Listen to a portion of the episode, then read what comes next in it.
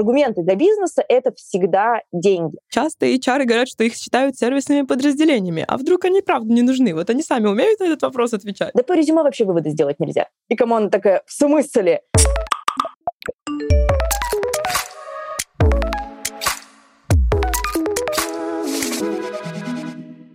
Друзья, всем привет! В эфире HR моего HR. Мы живы, мы движемся. Это значит, что все хорошо, и я надеюсь, что у вас тоже. В эфире Аня Стоянова, ведущая подкаста, специалист по HR-бренду. И сегодня у меня в гостях Оля Игнатьева. Оля, салют. Привет, привет. Хотя, как мне кажется, наверное, салют для Оли не актуально, а должно быть как? Ола? Оля, проинструктируй нас по-испански. Ола. Отлично, да, да. Ола, буэнос тардес. Боже мой, да. Все дело в том, что Оля еще до того, как это стало мейнстримом или вынужденной мерой, уже два года как работает на удаленке. Она работает из Испании, и в Семраж Оля ведает всея рекрутментом. Она курирует нашу команду рекрутеров. И сегодня как раз речь пойдет о том, как мы нанимаем, почему, а самое интересное, сколько это все стоит. Оль, расскажи о том, как в Семраж работает команда найма. Потому что я знаю, что это, да, у нас такая отдельная команда, это сразу много человек, и даже внутри нее есть какие-то свои разные роли, разные должности. Сейчас, секундочку, я зависла, потому что я решила еще раз пересчитать рекрутеров и сказать, сколько их. А, раз, два, три, четыре, пять, шесть, семь, восемь, девять. Давай расскажу, да, как у нас все это устроено, и, наверное, даже скажу так, что рекрутмент работает в Семраше меньше двух лет. Как выглядела ситуация в Семраше до этого с подбором? А у нас есть очень профессиональная большая HR-команда. Это HR-бизнес-партнеры, которые отвечают за бизнес, за структурные подразделения, это бюджеты, оргструктуры, помощь э, рядам направления, какие-то более глобальные вопросы.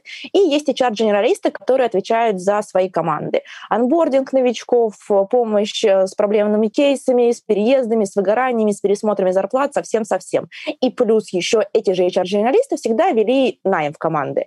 Это было очень классно, потому что, ну, действительно, HR понимает, а кто нужен команде, какая там специфика, ищет вместе с ними, собеседует и так далее. А, но у ребят было ощущение, что конкретно этот процесс можно делать лучше, потому что, опять же, учитывая весь объем задач HR-журналиста, когда приходит подбор, это не совсем основная задача. И, соответственно, это больше времени, это чуть больше разгон, разные процессы, с точки зрения кандидатов могла сложиться ситуация, допустим, ищем мы в разные команды там трех, четырех, пяти джавистов, и разные HR связываются с одними и теми же кандидатами. Примерно в одно и то же время зовут их на первые технические собеседования в разные команды, хотя, по сути, спрашивают одни и те же вопросы, и подбор ведется дольше. Поэтому ребята решили попробовать э, брать рекрутеров.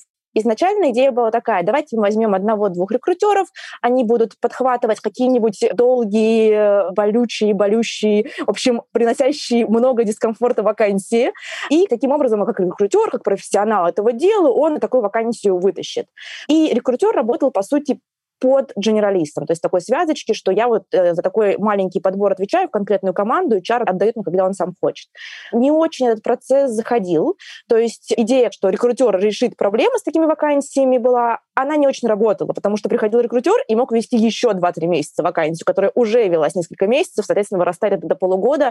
Очень страшные цифры для рекрутмента, мне кажется. Они либо уже умерли, потому что потащили весь проект сами, либо передумали, у них поменялись вообще ожидания, и, в общем-то, можно бросать и начинать сначала. Я пришла тоже рекрутером в Семраж, пришла удаленным рекрутером, и ребята, когда меня собеседовали, такие, ну, удаленная, ну ладно, попробуем, почему нет, плюс-минус, как бы один удаленный рекрутер, если даже не зайдет, погоду не сделает поэкспериментируем. Получила я тоже в таком же процессе, по сути, получила вакансии где-то, которые давно не закрывались, где-то новые на Кипре, когда ребята вообще не очень понимали, кого им искать, как им искать. Это Go-девелопер в команду, вроде бы с переездом, вроде бы нет. Ну, то есть такие потребности были качающиеся. К чему мы пришли достаточно последовательно сейчас? Мы пересмотрели вообще, о чем мы хотим решить рекрутментом, как мы видим этот, этот процесс, и у нас в итоге последовательно сформировалась целая команда рекрутеров, и мы пришли к тому, что мы не хотим, чтобы рекрутмент помогал с чем-то, что уже давно идет плохо, мы хотим сделать шаг назад, и вообще, о чем мы можем сделать с рекрутментом, чтобы он был лучше, быстрее и качественнее. И цель была такая, наверное, что рекрутеры должны забирать вакансии сразу и постепенно забирать все вакансии, то есть есть из э, функционала HR-генералистов э, рекрутмент выйдет. Он скорее останется, но там можно периодически повести какую-то вакансию, помочь чем-то, просто чтобы понимать, как это работает. То есть не терять вот эту вот связь э, с этим функционалом. Но это скорее исключение. Что у нас сейчас за вот эти вот два года получилось? У нас теперь команда рекрутеров — это 9 человек, плюс есть 4 researcher а, это скорее такие люди, которые работают только удаленно и только по э, объему задач. То есть рекрутер, если понимает, что у меня много вакансий, я могу подключить researcher а чисто на поискать, попрозванивать и так далее. У нас есть четкий достаточно процесс, как мы снимаем вакансии, как мы собеседуем в зависимости от направления. У нас появились группы техэкспертизы для первых интервью, у нас появились, как мы вообще формируем формулируем до вакансии, кто за что отвечает, на каком этапе, как выстраиваем процесс, какие у нас сроки, зачем мы делаем каждый этап. Мы прям четко обсуждаем с командой, какие у них ожидания. Из таких, наверное, весомых вещей, ну, естественно, мы сократили срок подбора достаточно серьезно. То есть если в 2019 году это было среднее, ближе к 90 дням, то есть если среднее столько, то, естественно, может быть там и полгода и больше. Мы сократили сначала до 60, теперь до 45 взяли себя как таргет. Но на самом деле, вот я смотрела как раз вчера перед нашей записью, записью у нас было уже среднее, это 37 дней, опять же, учитывая, что это есть сложный поиск в удаленных локациях, сложный поиск там, высококвалифицированных специалистов, и рынок тоже такой, он стал поактивнее в плане девелопмента в ковид. Эти цифры нам релевантны, наверное, именно для разработки, да, для команд, или вообще в целом для любого направления в Semrush? Ну, я сейчас, так как мы говорим голосом, если бы я показывала графики, я бы показала каждый дивизион отдельно, постараюсь про цифры говорить больше в целом. Это цифра всего для Simrush. То есть если это какой-нибудь супер вице-президент с каким-нибудь специфическим набором опыта в компаниях, да хотя у нас простых-то вакансий нету, а, если так подумать. Что такое вообще простая вакансия? Что это? Это вакансия стажера, наверное, тоже непростая. Вакансия какого-то силы точно непростая. Что есть простая вакансия? Так, пожалуйста, уважаемые слушатели, слушатели, рекрутеры и HR, что такое простая вакансия, обязательно пишите в комментарии. Мы не знаем. Да, ну вот я сейчас действительно думаю такая, ну, привести пример, потом, да тоже нет. Потому что есть всегда и технические требования, а в Semrush е есть еще очень важный упор на командные требования, потому что мы никогда не можем просто привести кандидатов в команду за ручку сказать, ну, вот теперь этот человек будет работать с вами. Нет, у нас же есть этот этап с командным собеседованием, когда вся команда смотрит какого-то финалиста, и вполне себе могут сказать, что нет, мы, наверное, не будем с ним работать. Поэтому тут действительно у нас ни на одной из вакансий у нас вот этот вот этап, он не уходил, мы не можем им пренебречь. Для нас очень важно, чтобы реально команда такая, да, нам нравится этот кандидат, классно, приходи к нам скорее, будем вместе работать. Угу. А вот расскажи, наверное, чуть-чуть побольше тогда про то, как построен как раз этот вот этап внедрения уже в процесс, ну так скажем, рекрутмента, да, и набора команды. То есть учим ли мы ребят как э, вести себя здесь, как, например, проводить эти собеседования, или это проходит как-то так, знаешь, в формате, не знаю, свободные беседы, и, в общем, просто людям важно понять, насколько, не знаю, у них общие цели и ценности. Это, наверное, один из моментов, которым я очень сильно горжусь, потому что мы пришли, действительно, мы прям учим команду. У нас есть такой воркшоп, будет еще больше воркшопов. Год назад мы обсуждали, ну как же нам сделать так, чтобы интервьюеры интервьюировали лучше? Почему нам это надо было сделать? Потому что мы поняли, что это одна из важных составляющих. И кандидаты со своей стороны, во-первых, принимают решение, хочу ли я в эту компанию прийти, буду ли я принимать офер реально на основании интервью прошедших. Потому что для них вот эти вот люди, как они спрашивают, как они себя ведут, это, по сути, будущее будущая компания. Вот они могут не знать ничего про культуру, они могут, наоборот, прочитать про нее, и там будет написано классно в интернетах, но вывод они о культуре сделают по итогам интервью.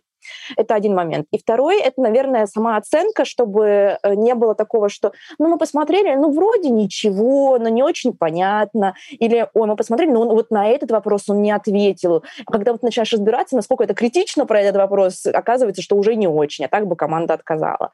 Поэтому мы пришли к тому, что точно совершенно надо учить или сертифицировать. И долго мучились, выбирали, что же нам делать. Это какое-то обучение обучение в онлайн-системе, это выдача сертификатов и недопуск к интервью без этих сертификатов. То есть такая, а, знаешь, синдром вахтера, что типа нет, мы не будем допускать к интервью, если вы не получили сертификаты, какой-то там не, не прошли.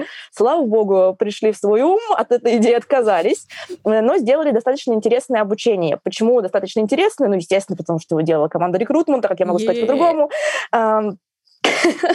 Это примерно на два часа воркшоп с каждой командой, которая открывает вакансию. Приходит к ней рекрутер, и, собственно, мы проговариваем основные этапы. Это вакансия, как мы ее пишем, как мы ее формулируем, это оценка резюме, это интервью и это принятие решения. То есть там, где у нас какие-то болевые точки есть. Не могу не поделиться там из мифов, на самом деле, очень маленький кусочек у нас в обучении про оценку резюме, и тем не менее очень много интересных моментов всплывает с команды, когда там начинаю говорить, что да по резюме вообще выводы сделать нельзя. И команда такая, в смысле? Я говорю, ну потому что люди не умеют их писать, у нас нет никакой культуры их написания, иногда у людей нет мотивации их написать. Поэтому вот эти вот истории про то, что у него плохо расписанное резюме, значит, он к нам не хочет. Нет, это вообще не значит, что человек к нам не хочет, он просто не умеет писать резюме. И как я говорю для разработчиков, ну, что у нас действительно немножко разные эти вот э, презентации, мы меняем их под каждую команду, подчеркивая какие-то специфические моменты. Но обычно для девелоперов всегда говорю, смотрите, мы только что поговорили, как мы пишем вакансию. Было ли у нас там скилл написания резюме не было, значит, пропускаем этот шаг и думаем, а что мы должны спросить человека, чтобы понять, хотим мы с ним общаться или нет. В чат ворвались революционные заявления от Ольги Игнатьева. Так, так, супер, супер. Ну, с этим сложно поспорить, потому что, правда, кажется, что это какой-то скилл по умолчанию, кажется, что все должны это понимать и уметь по умолчанию, тем более, если, например, там человек претендует на, не знаю, middle или там senior позицию, кажется, что да, он точно должен понимать, как себя презентовать, но по твоим словам, можно сделать вывод, что нет, это по-прежнему не так. Не знаю, надо запускать, наверное, тогда от Симраш и от нашей рекрут-команды курс э, «Напиши правильное резюме». Мы, наверное, выйдем на очень конкурентный рынок с этим всем, но тем не менее. Так, хорошо. И вот ты начала немножко про мифы, про то, в общем, как, например, там ребята говорят, что типа вот там самая вообще ключевая штука это резюме. С чем еще приходится сталкиваться, как вообще обычно происходит это взаимодействие с командой при подборе нового человека? Тут мы еще такое сделали упражнение очень важное, когда мы открываем вакансию, и я с командами довольно много здесь останавливаюсь на моменте, что а давайте вы всей командой поговорите, зачем вы открываете вакансию, есть что вы от нее хотите, чтобы там вам руки пришли рабочие, экспертизу новую принесли, экспертизу новую принесли и поделились ею, научили команду. Или вдруг вы не можете это сформулировать, такие, ну, почему бы нам не открыть вакансию? Или там у нас какая-то проблема в продукте, мы буксуем, пусть придет человек это решит. Вот если это вот эти причины, причины про почему бы и нет, и пусть человек и решит наши проблемы, это не сработает. Потому что новый человек не сможет прийти и решить проблемы, которые были у команды там несколько лет или несколько месяцев. Это должны сделать вы как команда. От нового человека, от новой вакансии вы должны подумать какие-то более реалистичные ожидания. Потому что, ну, если вы начнете с этого, во-первых, вы и выбирать будете как какую-то звезду бесконечно, хотя, ну, как по интервью определить, что вот эта звезда, которая придет, все за нас решит. Мы вот 10 человек не могли это решить, а вот 11 придет извне и все нам решит. И второй вопрос — это какие конкретно э, задачи, действия, функции, там, не знаю, мы отдадим кандидату, ну, новому сотруднику. И ребята такие, ну, блин, ну, какие-то очевидные вопросы, и вроде похожи друг на друга. А потом, когда они начинают проговаривать на обсуждении своем, всплывает очень много интересных вещей. Например, мы хотим там найти фронтенд разработчика. А какие у него будут задачи? А вот такие. И кто-то из действующих разработчиков в команде говорит, ой, вообще-то я хочу это делать. Я хотел разобраться с этой экспертизой, я там даже себе курсы нашел, давайте я быстренько их прокачаю, и это буду нам делать. И тогда зачем же нам искать человека извне, когда вот вам внутри мотивированный ваш же коллега, который хочет с этим разобраться, отдайте вы ему. А дальше уже решите, а если вам действительно нужен человек, если у вас там подгорает и не хватает рабочих рук, ну, на какие-то другие задачи этого человека искать. Это, казалось бы, очевидный шаг, который мы чаще всего пропускаем. И, наверное, хорошо, что в Semrush е, в принципе, работает такая история, что инициатива на открытие вакансий в основном идет от самих команд. Это уже хорошо.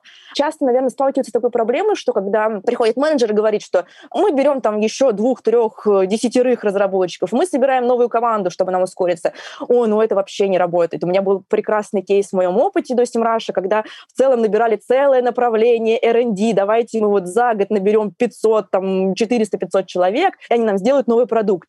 Как они сделают новый продукт? Это люди извне, которых надо еще сработаться, которым надо поставить конкретные задачи, которым надо обучить, чтобы они работали конкретно вот в той специфической области, в которой мы работаем.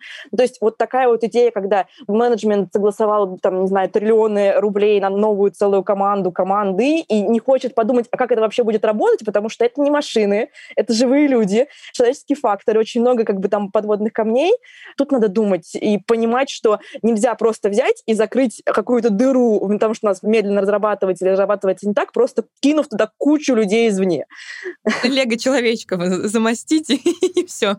И конструктор сложится. Да, мы, кстати, вот в предыдущем выпуске подкаста мы же как раз обсуждали анбординг и то, что вообще это ни разу не простой процесс, и он не длится какое-то фиксированное время, знаешь, где есть там дальше точка отсчета, нажимаешь кнопку, и все, поехали. Там через три месяца, условно, человек готов уже быть абсолютно в строю и заряжен, и все понимает, все знает. Поэтому да, да, очень радостно и очень здорово слышать, что, знаешь, из разных департаментов и в разных темах коллеги говорят про какие-то эссенциальные и общие вещи. Это очень круто. Это прям, знаешь, строит какую-то такую общую канву подкаста. Спасибо, коллеги. Мы к этому не готовились, но это есть. Это очень здорово. Ну смотри, Оль, получается, ну вот в моей голове, как человека, совершенно не связанного с рекрутментом, такой супер длинный процесс. Если я где-то ошибаюсь, поправь меня. Рекрутер связывается с командой, да, то есть, ну вот или к нему приходит запрос от команды, uh-huh. потом составление вакансии, какое-то обсуждение ее из команды, там, может быть, следом, если он есть.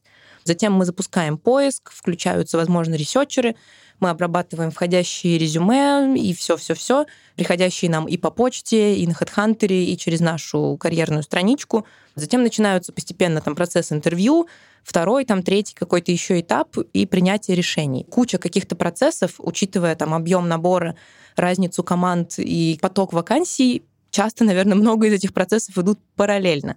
Каков инструментарий у рекрутера, чем мы пользуемся и как мы это все упорядочиваем? Это какие-то супер прокачанные Excel-таблицы? Или что это? Или это какой-то софт? Мы делаем его сами или где-то берем на стороне? Вот интересно это. Расскажи, как навести тут порядок. У меня пока в голове хаос. Хороший вопрос про инструментарий. На самом деле я вообще топлю за автоматизацию всего и всея, потому что любые ручные действия ведут к ошибкам, они тратят кучу времени, и тут, наверное, каждый раз, когда мы какое-то хотим действие добавить, всегда принимаю решение, а можем ли мы это автоматизировать? Если не можем, а так ли уж нам это надо? То есть тут должна быть действительно причина, почему никаких Google Excel табличек принципиально мы не ведем. Надеюсь, что никогда не будем вести, потому что ну, блин, это ужасно. Это огромное количество времени, ручного труда и абсолютно ноль выхлопа, потому что ну, когда ты руками что-то собираешь, сделать какие-то ошибки очень легко. Что у нас сейчас есть? У нас есть единая АТС-система для всех кандидатов. Там выстроены процессы, там есть гайдлайны, как работает с ними команды, как работает с ними рекрутер, как работает с ними HR. Все плюс-минус прозрачно, понятно. Любой член команды HR может посмотреть, по сути, любую вакансию, любой процесс и разобраться и увидеть, как это происходит.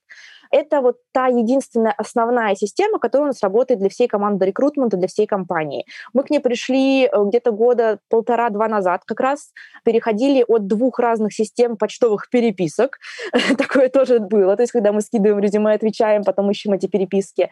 Проблема была в том, что казалось, что, ой, ну вот в Америке свой процесс, свои требования к работе с данными, в России другой, э, что же нам делать? Мы тут, на самом деле, пришлось нам поработать, пообсуждать с разработчиками, посмотреть э, всяческие специфические условия законодательства. Это, кстати говоря, мне кажется, тема для отдельного подкаста, потому что, а, ну, эти требования, казалось бы, очень сложно соблюсти, но мы это делаем, мы работаем, как сделать это еще более правильно, удобно и легко.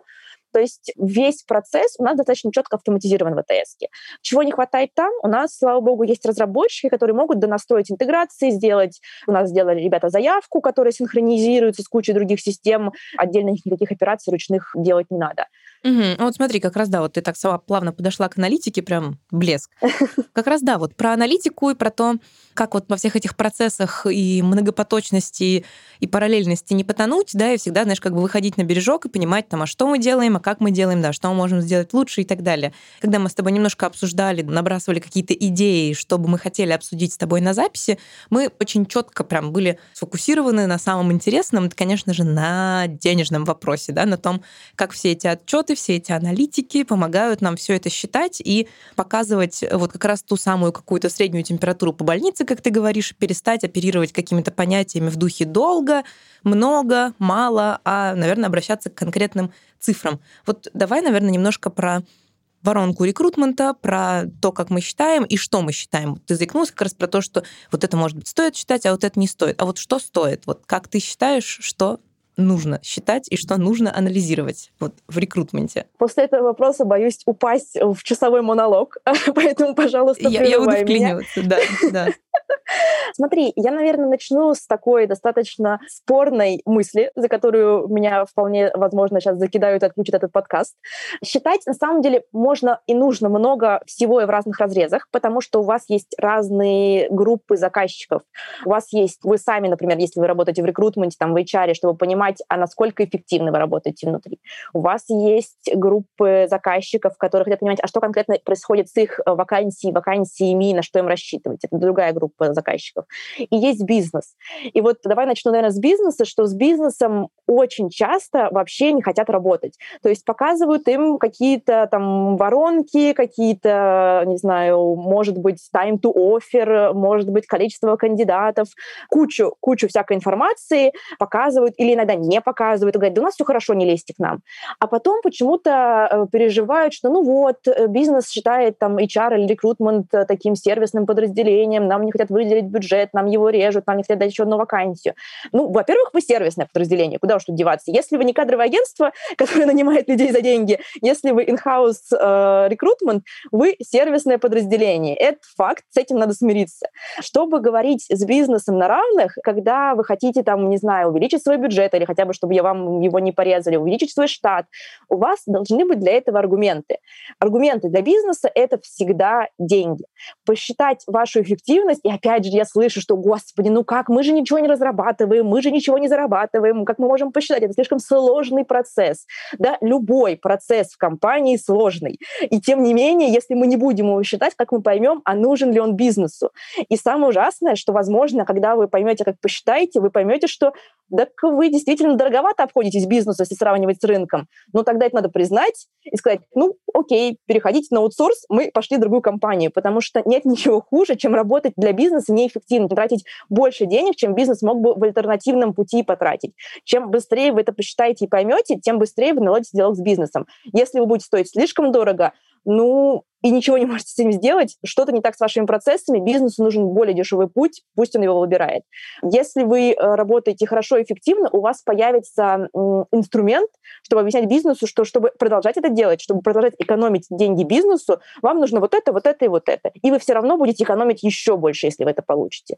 То есть разговаривать на языке финансов — это либо экономия бюджетов, либо это заработок два простых пути. Как это считать, мы сейчас, безусловно, поговорим, но на самом деле, если начать разбираться с конкретным процессом, с конкретной компанией, к этому можно прийти определенно, ну, просто со здравым смыслом. То есть, да, у всех, наверное, есть немножко свой путь, да, ну, в общем, давай попытаемся пройти по этой тонкой-тонкой грани, не раскроем каких-то фатальных секретов, но дадим какой-то, да, свой рецепт, расскажем про свои воронки и свои аналитики, что нужным посчитать, считаем мы.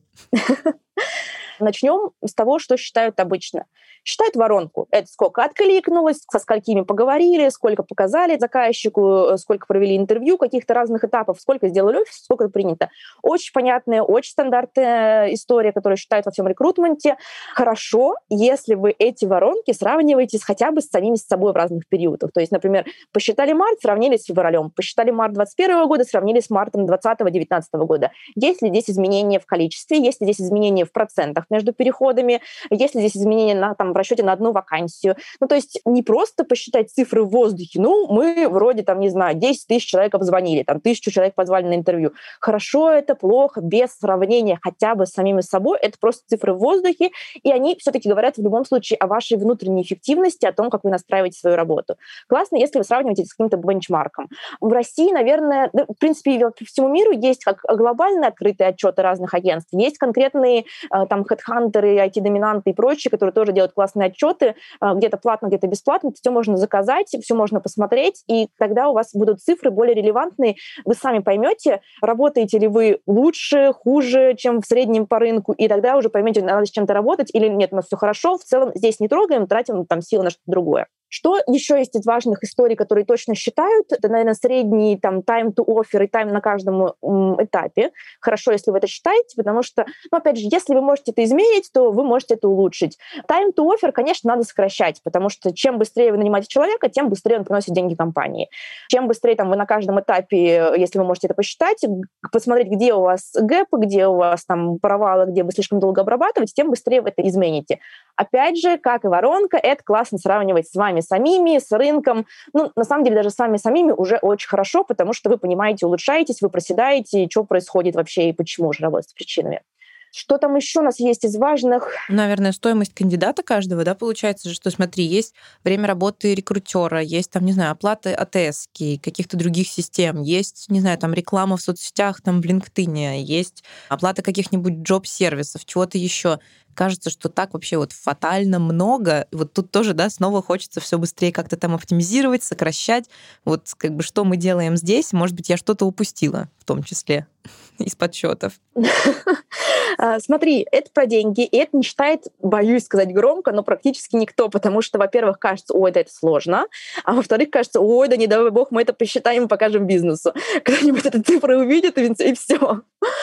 Что у нас еще есть из полезного? Это оказалось даже сложновато обсудить с нашей командой рекрутмента, потому что было сопротивление э, и достаточно, ну, в принципе, объяснимое сопротивление, когда мы вот посчитали наш time to offer, time to, там, не знаю, сколько у нас люди в каждом направлении мы нанимаем, сколько мы там количество людей, которых мы показываем. У нас же есть эти данные в АТС, мы их выгрузили, мы их посчитали, и мы спрогнозировали, что, например, финансиста мы наймем в среднем там за столько-то дней, максимум вот за столько-то дней, покажем вот столько людей на ревью, проведем столько интервью, сделаем, не знаю, столько там финальных интервью.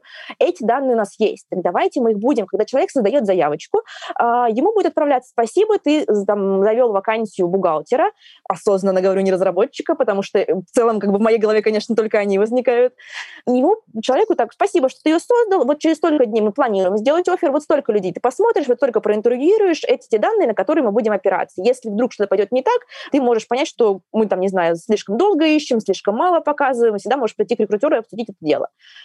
И как бы рекрутмент такой, классно, конечно, что мы это можем, а, а если они начнут ну, придираться, что мы не успеваем закрыть? Я такая, но ведь это же хорошо, потому что тогда мы сможем обсуждать, а может что-то не так с вакансией, а может что-то не так с нашими требованиями. То есть эта проблема не всегда лежит на каком-то конкретно узком процессе, это всегда надо смотреть широко.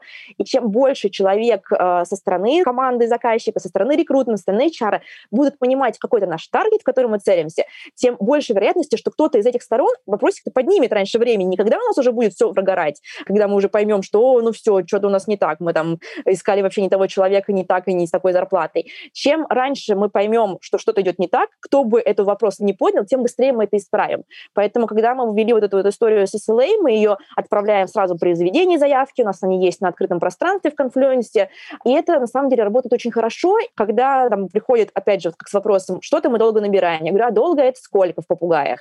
А, а насколько вы рассчитывали? Так вот же, вот настолько мы мы рассчитываем, такие, а, ну хорошо, и все. И дальше никакой статистики дополнительной, никаких отчетов. А, да, у нас там как бы сроки действительно меньше, да, у нас кандидатов даже больше нам показывают. Ну, хорошо, тогда ждем дальше, если вы Хорошего считаете, что все под контролем, да. я теперь тоже... Да-да-да. дальше не переживаю. Да, ну, то есть видишь, такое, знаешь, такая фатальная прозрачность, которая, мне кажется, сначала может пугать и выглядеть, знаешь, как какое-то прям радикальная мера, что, ну, как бы, блин, ну, это что ж надо все время показывать вообще все, все свои ошибки, так это тогда что? Знаешь, как бы, когда весь, весь твой какой-то путь, вся твоя работа, знаешь, она как под прицелом, как под микроскопом, да, но, наверное, если относиться к работе как к работе, да, там и не вместе как бы командой признавать, что как бы есть какие-то просто ошибки, это значит, мы вместе можем эти процессы улучшить, Наверное, да. Наверное, это потом приводит, знаешь, к тому, что все правда движется, становится лучше, и вы потом, оборачиваясь на эту статистику 2019 года, говорите, ой, 30 дней, ну какой ужас, а? То ли дело сейчас, минус один. Кстати, да, неплохо было бы. Коллеги, коллеги, простите. Все, все коллеги, которые слушают этот подкаст, простите, если я вдруг поселила в голове вашего хода какую-то очень крамольную мысль. Не, ну у нас реально же были уже такие случаи, когда мы выстроили процессы, мы много всего поменяли, сейчас не хочу в это падать, э, но я прям реально очень горжусь э, всем рекрутментом, всеми HR, которые к этому пришли, когда мы выстроили процесс найма разработчиков так, что команда открывает вакансию, им уже, не знаю, на следующий же день рекрутер пишет, «А, привет, спасибо, почитала вашу вакансию, все в целом понятно, а вот смотрите, у нас тут после технического интервью два-три классных кандидата. Ребята вчера открыли вакансию, им уже показывают после тех собеседований несколько кандидатов классных, и они такие, ну, давайте звать на командное. Проводят одно командное и принимают человека. Проходит неделя. Сеньор, го-разработчик. Это nice to have. В нашем, как бы, как такой положительная история нашего процесса. Безусловно, все равно есть случаи, когда надо поискать и выбирать подольше, но эти случаи бывают, они были уже в разных направлениях, как только вот мы процесс так поменяли, что команда бывает, что в течение одной-двух недель закрывает достаточно сеньорную вакансию с одного собес, а не то, что можно всех посмотреть. Это про осознанность команд, конечно, которые действительно в Самраше есть. Очень круто с ребятами работать в этом плане. Это такое, что не там, я заказчик, ты исполнитель, э, покажи мне десятерых го-разработчиков, и что желательно в два дня. А остальные пусть еще и подождут, потому что мы там офер э, можем повыбирать. Нет, они прекрасно понимают, что они такие же люди, которые могут казаться на кандидатами на рынке. Они точно так же выбирают. И если мы хотим классного человека нам в команду, надо относиться уважительно, надо отвечать быстро, надо отвечать развернуто, что как бы хорошо-плохо. Ну, ладно, сейчас про процесс. Да, да, да, сейчас будет про процесс. Давай про деньги расскажу. Давай про деньги. то, с чего я с Холиварного начала заход на аналитику, это про то, что надо считать, э, сколько вы стоите. Тут голосом, э, поэтому постараюсь объяснить очень-очень понятно. Есть простая история. Вы можете посчитать, сколько стоите вы как рекрутмент, это зарплата команды рекрутмента, это какие-то ваши АТС, системы, в которыми вы работаете, это джоб-борды, которые вы используете. Ну вот, наверное, три основных момента. Рекрутмент, джоб-борд, АТС, которые вы используете. И альтернативную стоимость подбора. Если бы, допустим, компания работала не с вами, а с каким-нибудь агентством, которое бы набирала. На рынке, опять же, есть все цифры, все стоимости, там за разработчика такой-то процент годового оклада, за селза такой-то процент. Очень в среднем можно это посчитать. И сравнить эти две цифры. Если э, стоимость с агентством, а агентство довольно дорого для компании, будет ниже, чем то, что тратите вы сейчас, стоит задуматься. Это то, наверное, от чего можно отталкиваться, то, от чего точно можно уже э, на больших э, порядках говорить с бизнесом и показывать, что ну вот столько мы экономим. Сейчас по сравнению с тем, что могло бы быть, давайте еще с этим делом поработаем поглубже. Что посчитали мы? Мы пошли чуть-чуть посложнее путем. То есть мы посчитали внутренние затраты, э, кроме вот этих вот стандартных вещей. Есть еще история ну, с рекламой вакансий, э, с какими-нибудь тестированиями кандидатов. Ну, в нашем случае ресерчеры, которые внешне могут это могут, нет. Это реферальные программы, которые у вас есть. Все, что входит в вашу стоимость найма, как обязательные вещи, за которые вы платите деньги, чтобы это ни было, нужно сюда заложить. Что, наверное, вызовет сложности, но это очень полезно посчитать, это стоимость собеседований ваших. То есть когда вы проводите собеседование с кандидатами, у вас приходят технические эксперты, у вас приходят менеджеры, у вас приходит команда, они все получают зарплату, и они все за эту зарплату тратят свои часы на собеседование, как на часть работы. Это такая стоимость, которую вроде бы компания платит и так, но это альтернативное использование этих затрат. То есть они могли бы заниматься своими рабочими обязанностями, там разрабатывать что-то, а они могут заниматься наймом. И чем за меньшее количество интервью вы закроете вакансию, тем дешевле это обойдется компанией. И это та самая история, которую мы посчитали, показали, и она нам уже очень помогла более глубоко работать с командами. То есть мы показываем не только про экономию времени, мы показываем про экономию денег, которую они приносят. Как я говорила, что со статистикой очень важно не потратить больше времени на, на расчет ее, на прогнозирование, на сбор, чем это приносит пользы. Поэтому мы для себя выбрали путь, что мы не считаем дотошно каждое количество участника на интервью, чтобы посчитать стоимость интервью. А, мы не считаем конкретно зарплату каждого специалиста. У нас есть SLA, как я уже говорила. У нас есть прогнозируемое среднее количество интервью, которые мы хотим провести. У нас есть зарплаты сотрудников, и мы можем посчитать по медиане. И у нас есть длительность интервью, там, полтора часа, час и так далее, сколько мы тратим. И среднее количество участников на каждом этапе интервью. Исходя из этого, мы можем спрогнозировать, а сколько нам, собственно, будет стоить в часах, в деньгах интервьюирование и найм одного специалиста в каждом направлении. Когда мы посчитали верхнеуровневую историю, мы пошли чуть-чуть глубже, мы взяли весь прошлый год и посмотрели, а сколько у нас было интервью, кто из нас из финалистов пришел по рефералке, кто пришел с рекламы, каким образом мы задействовали там с тестовой системой и так далее. А, и у нас получилось, что каждую вакансию мы можем посчитать, сколько она обошлась компании, исходя из всех этих затрат, и опираясь на SLA наши же по количеству интервью и затратам, мы можем сравнить, а эффективно это было до SLA или выше. И если вот выше, мы падаем в эти вакансии и смотрим, а почему так? А почему мы тут смотрели 50 человек? Что с нами было не так? Как мы можем с этим поработать? И если мы понимаем, что, ну да, иногда так бывает, что на такую вакансию мы ищем суперзвезду, которую надо руками кропотливо перебирать через весь рынок, и это нам стоит вот такую огромную сумму денег, мы можем даже подумать, так, может быть, нам это отдать на агентство, которые за нас переберут весь рынок, с каждым свяжутся и дадут нам уже трех-четырех финальных кандидатов. То есть это такой инструмент для нас самих, для принятия кучи полезных решений. Нужно ли нам здесь работать руками, или мы привлекаем агентство, это будет дешевле. А вообще, эффективно ли работает найм в, каком-то, в какой-то локации подразделения, или с ребятами надо работать, учиться, определять за меньшее количество интервью, подходит ли нам кандидат. Это, безусловно, надо сравнивать, кстати говоря, то, что мы тоже сделали с эм, дальнейшей работой в компании. То есть мы смотрим, а не получилось ли так, что те вакансии, которые мы закрываем быстро и дешево, потом эти же люди от нас уходят. То есть там через 3, 4, 5, 6 месяцев, и мы тогда как бы, может, там и не стоит дешево закрывать, потому что у нас тут другой, пожалуйста, отложенный эффект. Тут сразу спойлер-спойлер, у нас такой взаимосвязи не было. А, поэтому мы поняли, что проблема дешевого найма не в том, что там мы набираем более слабых людей, а скорее это, наоборот, преимущество, что где-то мы умеем набирать лучше, где-то команды лучше готовы, э, где-то мы лучше готовимся там в плане написания вакансий, проработки процесса будущего. Как только мы это все сделали, мы быстренько врываемся, собеседуем пару человек и выбираем нашего нового коллегу. То есть тут история как раз-таки, вот мы сами себя проверили, нужно ли экономить или нет. В целом, нужно, это хорошо. До какого уровня дальше будем следить, чтобы это тоже не стало таким единственным критерием, на который надо опираться, что дешевле быстрее, дешевле быстрее. Нет, это тут же про здравый смысл, про то, чтобы с разных сторон смотреть, что на что affect ит. Что мы, кстати, еще посмотрели, тоже из интересных вещей, сравнили стоимость вакансии, например, с researcher ом, это вроде дополнительная стоимость, и без researcher а. И оказалось, что с researcher ом выходит дешевле. То есть там, где у нас э, подключается researcher, который вроде бы стоит дополнительных денег, э, но при этом он забирает на себя часть работы, обрабатывает большее количество кандидатов более глубоко.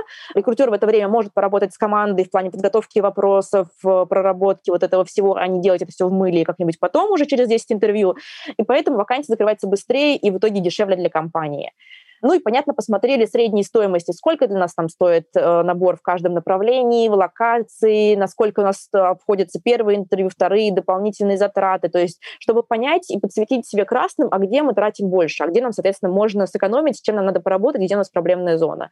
Постепенно показываем это нашим менеджерам, нашим заказчикам, э, и они прям такие, о боже, о боже, мы-то думали, что по подбору это так людей посмотреть, поразвлекаться, а теперь понятно, что нет, это как бы каждое интервью, каждый шаг, каждый набор — это вообще-то еще и деньги. И тут, кстати говоря, очень интересная штука. Я ее, честно скажу, я пока не посчитала. Я знаю, что посчитала одна американская компания для себя, и у них просто очень бизнес построен на продажах. Ну, как бы это основная их история. У них другая тема, что они посчитали, что мы в среднем набираем, например, э, sales менеджера там за, ну, условно, 30 дней. Sales менеджер нам приносит такое-то количество денег в день. Как только он там выходит, он сразу начинает продавать, и он приносит компании, там, не знаю, ну, допустим, тысячу долларов. И вот если мы нанимаем сейлза за 20 дней, а не за 30, как мы планировали, мы на 10 дней больше получаем вот эти вот тысячу долларов в день. То есть мы как компания получаем больше прибыли, поэтому для нас э, каждый найм, который производится быстрее, он приносит больше денег.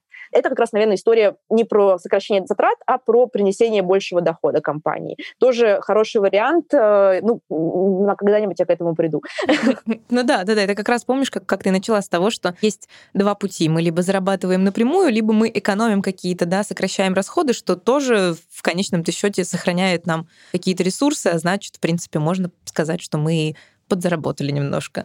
Да, да, но это как раз тоже, знаешь, еще один из спектра каких-то революционных абсолютно заявлений и, знаешь, сложных таких вот на поверить на слово вещей, да, это как то, что мы обсуждали с тобой про возможно, вырастить своего там какого-то специалиста, например, среднего уровня, да, это все равно может быть дешевле, чем взять и найти сразу, например, там middle разработчик или, не знаю, там какого-нибудь э, высококвалифицированного менеджера. Вот, не знаю, озвучь это еще раз. Пусть все поверят не только мне на слово. Да, да, да. Это один из инсайтов, который пришел. Опять же, как только мы посчитали, сколько нам стоит в среднем вакансия, и как мы знаем зарплату специалиста, мы понимаем, что в среднем там из медла до сеньора или там до, до сеньора сеньора в нашем понимании конкретной команды, он вырастет за полгода.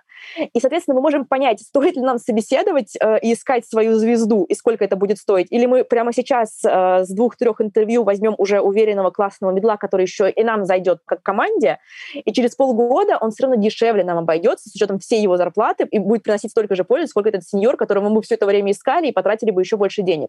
Ну, то есть тут два момента, что я объясняю командам, что, смотрите, во-первых, это ваше время и ваши часы, и с разработчиками тоже хорошо работать, что они такие, что? Мы неделю целую рабочую потратим на всякие интервью, если мы сейчас откроем вакансию. Мы-то думали, это так, походить, поиграться, а тут 40 рабочих часов мы в это упоримся. А потом начинается, что ну вот, э, да, нам, конечно, лучше поискать побольше, потому что вот мы, нам сейчас middle не закроет часть задач, а будет получать зарплату. Э, я говорю, ну смотрите, ведь он же вырастет. А если мы сейчас будем искать вот это вот, входим вот в этот вот долгий период поиска звезды, это все равно нам не будет бесплатно. То есть это миф, что найм — это что-то бесплатное, что уже и так оплачивается, это нам поиграться. Нет, это все стоит денег, и достаточно больших денег для компании, как и любое подразделение внутри. То есть и тут надо каждый раз себя сверять, кого мы ищем, зачем мы ищем, что мы точно хотим искать, а не просто на собеседование посмотреть. Это очень важное упражнение, которое стоит проделать, потому что рекрутинг — это не такая штучка, там, что походить, посмотреть, пообщаться. Может, мы никого и не возьмем, мы еще не решили, но почему бы нам не развеяться? Такой тимбилдинг у нас, растянутый во времени. Да, да, интересно. Нет, но тут как раз включается работа с командой, знаешь, превентивные меры. Команда уже знает, как и что, что сколько стоит, поэтому нет. Всем раши, тимбилдинги другие. Смотри, э, здесь тогда, мне кажется, логично и интересно продолжить про всю-всю эту оценку эффективности, наверное, и внутри команды рекрутмента в том числе. То есть как бы раз вы такие вообще рьяные рекрутеры, которые считают все, все знают, вообще все в графиках, никаких голов, только графики и только полезные графики, то вот внутри команды рекрутмента, как вы, например, считаете свою эффективность? Есть ли у вас какие-то количественные, качественные показатели? Давай немножко про это расскажем. Мы до сих пор работаем над автоматизированным дашбордом. Да, у нас есть что-то внутри нашей этой системы, но мы хотим, чтобы это там все выгружалось автоматически через ДВХ в систему BI, табло у нас конкретно используется, то есть мы сейчас еще играем с этими направлениями. И чтобы, опять же, она была полностью прозрачной для всех, э, чтобы это было видно, ну, понятно, и нам, как рекрутерам, и любому сотруднику в компании понятно, прозрачно, что можно посмотреть и поиграться. Тут у меня, наверное, такой момент, что мы долго довольно обсуждали, э, что надо делать. Я вообще сопротивлялась воронкам, потому что, хотя, казалось бы, когда аналитик пришла, такая, ну вот воронка, то, типа точно их берем. Я такая не уверена, потому что, э, ну, это полезно, но это не настолько полезно, как другие какие-то вещи. То есть мы, например, в нашей аналитике, что мы обязательно смотрим, как я уже и говорила, сравнение с самими собой в периодах. А, никакие цифры не работают просто так. И про средние цифры тоже. То есть мы, например, смотрим загрузку рекрутеров и количество офферов на рекрутера, но в, периоде 7 недель. У нас простой очень график, что э, по каждому рекрутеру вот эта вот такая кривая линия идет на графике по каждой неделе, сколько всего у рекрутера было на этой неделе открытых вакансий и сколько было сделанных офферов. Можно, например, посмотреть а вообще, равномерно ли идет загрузка по количеству вакансий у рекрутеров. Есть ли корреляция с тем, что если у меня больше вакансий, у меня больше офферов, или наоборот меньше офферов, потому что я просто настолько как бы э, разобран между задачами, что я не успеваю где-то дорабатывать. И тут как раз-таки распределять вот эту историю. Этот график мне прям очень помогает, что чтобы в команде примерно соблюдать баланс и не выгорать. Ну, и опять же, это не для того, чтобы там количество офферов посчитать. Мы вот это вот вообще избегаем этой истории. Можно не делать оферы хоть, не знаю, 2-3 недели. Это нормальная абсолютно ситуация, это рабочая ситуация, никто от тебя не ждет.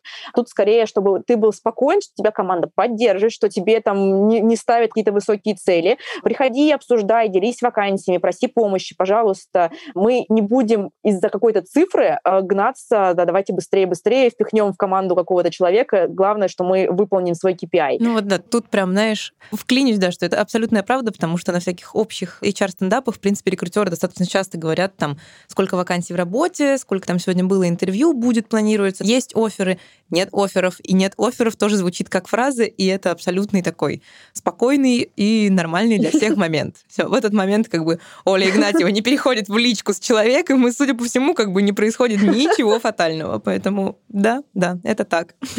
Слушай, у меня есть история, когда я же сама была приверженцем другой абсолютной политики, так, когда мы давай. на большой экран, это не, не в Semrush е, а вывели цифру количества сделанных offer ов, количество вышедших человек на каждого рекрутера. Почему мы так сделали? Потому что у нас было огромнейшее просто количество вакансий, которые спустил бизнес, не особо разбираясь, нужны ли эти люди. Это как раз была история про то, что давайте мы наймем там энное количество человек, и они нас придут и спасут, и там сделают нам новый продукт. Мне тогда казалось, что это будет мотивировать и драйвить делать больше офферов. Как в результате оказалось, это значит только то, что будет очень большой отток. Если мы начнем фокусироваться на количестве офферов, а не пойдем и не скажем бизнесу, что так нельзя, так это не будет работать. Мы просто не можем увеличить компанию там, на треть за год, потому что на каждого старого сотрудника будет э, один новый, с учетом еще и замены и прочего. Это как бы это слишком большое количество людей. И это была такая момент, э, наверное, стрессовости для самого рекрутера, что так, сегодня у меня нет оффера, надо что-то сделать, надо как-то продать кандидата, надо впихнуть, впихнуть, впихнуть его в команду.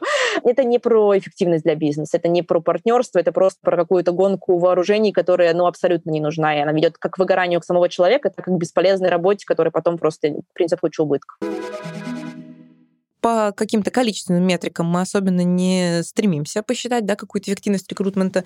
Но вот, может быть, какие-то у вас есть внутренние свои, вот как, например, вы планируете спринты, какие вы ставите цели, там, не знаю, что вы часто обсуждаете на ретро.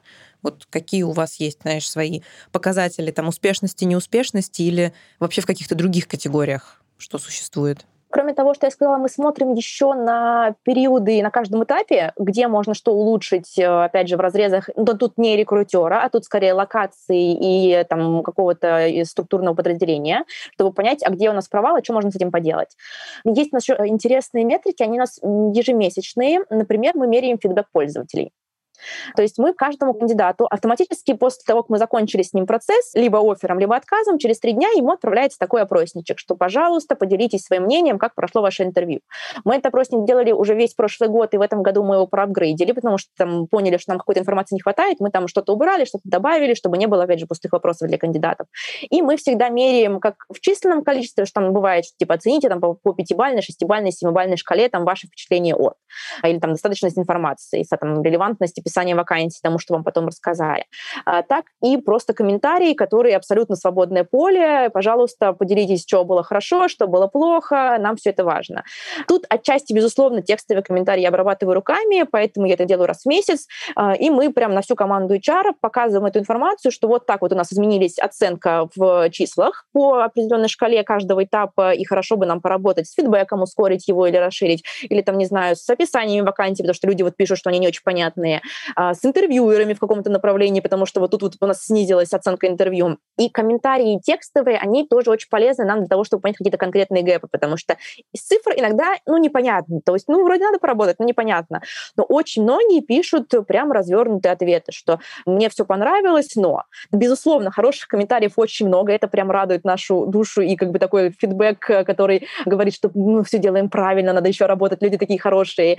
Так есть и абсолютно негативные, что там из разряда там плохо все пообщались, вообще ничего не рассказали, и мы идем копаться с этой вакансией, с этим процессом, что у нас было не так. И опять же, понятно, что тут всегда есть история про то, что, ну, есть э, люди, которые хотят понегативить. И классно, что они негативят в наших комментариях, потому что вот мы вам дали поле, чтобы высказаться. Более того, мы там даже можно ответить, типа, хотите ли вы получить ответ, я там ему еще отпишусь, расскажу, что мы с этим поработали, спасибо тебе за фидбэк, то есть это все прям тоже будет. Это та вещь, которая очень полезной оказалась. Угу. Интересно еще, как э, конкретно ты, да, вот как бы учитывая, что ты лидишь именно команду рекрутмента, насколько у тебя есть все те же задачи, есть что-то еще, знаешь, какая-нибудь, аналитика, стратегия, там, запись подкастов, в конце концов. То есть вот что-нибудь еще расскажи про, да, про свое планирование, про свои задачи. Это тоже интересно. Слушай, а я в той же системе планируюсь, то есть, э, естественно, я веду вакансии. Я очень люблю рекрутмент, ну и потом я считаю, что если ты работаешь с рекрутментом, то это будет дико странно, если у тебя есть рекрутеры в команде, которые рекрутят, и ты как бы, который считаешь статистику и управляешь. Ну, это такой разрыв очень сильный с реальностью, поэтому в моей картинке мира, по крайней мере, в реальности Simrush, в реальности, которая мне очень нравится, невозможно не рекрутить. Единственное, к чему я пришла, что я все-таки сократила себе э, количество вакансий сейчас, чтобы это не аффектило, и я не стрессовала на команду, и успевала как, в какие-то моменты подключаться, где действительно ребятам надо. То есть я там, если мне раньше могло быть до 15 вакансий, а, то сейчас я стараюсь там придерживаться там количества до 5. Таким образом, немножко калибровать свое рабочее время. Ну и у меня есть такая, как у нас, опять же, два блока. Это процессы, то, что у нас из недели в неделю переходит, и проекты, то, что вот мы сейчас докинем, добавим, и вот как бы я запланирую, и за две недели я какую-то часть его закончу. У меня довольно много вот этих вот в процессах добавлено периодических встреч, которые тоже забирают свое время. Точно время на вакансии, точно время на обязательные процессы из недели в неделю. И вот я смотрю, что на этом спринте у меня там, не знаю, есть 30 часов, я могу поработать с какими-то проектами, с улучшениями.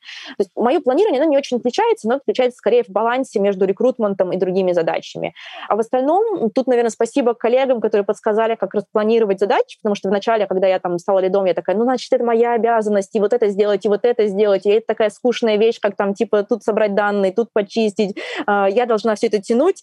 Подсказали, что это не так, поговори с командой, обсуди с ними, кто что хочет делать, потому что сюрприз-сюрприз, но то, что кажется скучно мне, возможно, кажется очень интересно кому-то из команды. И если я просто забираю на себя задачи, не спрашиваю, кто-то хочет их взять, выглядит это так, что как бы я берусь на себя что-то вкусное для кого-то другого и очень тоскливое, мучительное для меня. Порочный круг, когда все страдают, э, и никто об этом не говорит. Поэтому мы стали делать такую штуку, как, э, во-первых, э, есть инструмент «Звездная карта», когда вы обсуждаете как раз-таки все задачи, которые у вас есть, а потом вы отмечаете, а кому что хочется делать. Дальше, соответственно, вы распределяете там лягушки, кому не хочется делать, но тоже в равной мере. И плюс каждый квартал у нас есть груминг, то есть мы грумим вообще, у нас есть какие-то долгоиграющие цели, это там процессы, количество и качество нашего набора. И мы делимся на этом груминге там час, полтора, два, там, в зависимости от того, как мы сами у нас под дело пойдет, а какие мы хотим сделать проекты, чтобы вот этих вот целей достичь. На этом мы плавно подходим к концу, а может быть и не очень плавно, но тем не менее. Сегодня нам шлет привет из Испании Оля Игнатьева, которая курирует команду рекрутмента всем Раша. И сегодня с вами в студии была уже по традиции ведущая подкаста Аня Стоянова. Это HR моего HR. Не пропадайте, оставайтесь с нами, пожалуйста. Всем, друзья, хорошего дня. Всем пока. Пока-пока. Адьос. Hasta luego.